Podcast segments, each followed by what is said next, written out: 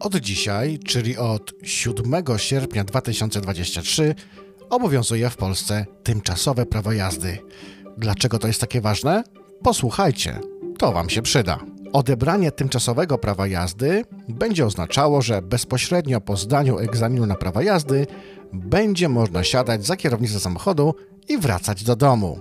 Usługa została odpalona w aplikacji M-Obywatel i będzie sukcesywnie wdrażana do 21 sierpnia. To oznacza, że nie wszyscy póki co będą mieli dostęp do tej usługi, ale po 21 sierpnia będzie dostępna już dla wszystkich.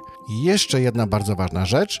Tymczasowe prawo jazdy będzie ważne przez okres 30 dni na terytorium Polski. I z usługi będą mogli korzystać kierowcy wszystkich kategorii, jeżeli zdadzą pomyślnie egzamin na prawo jazdy. Szerokiej drogi.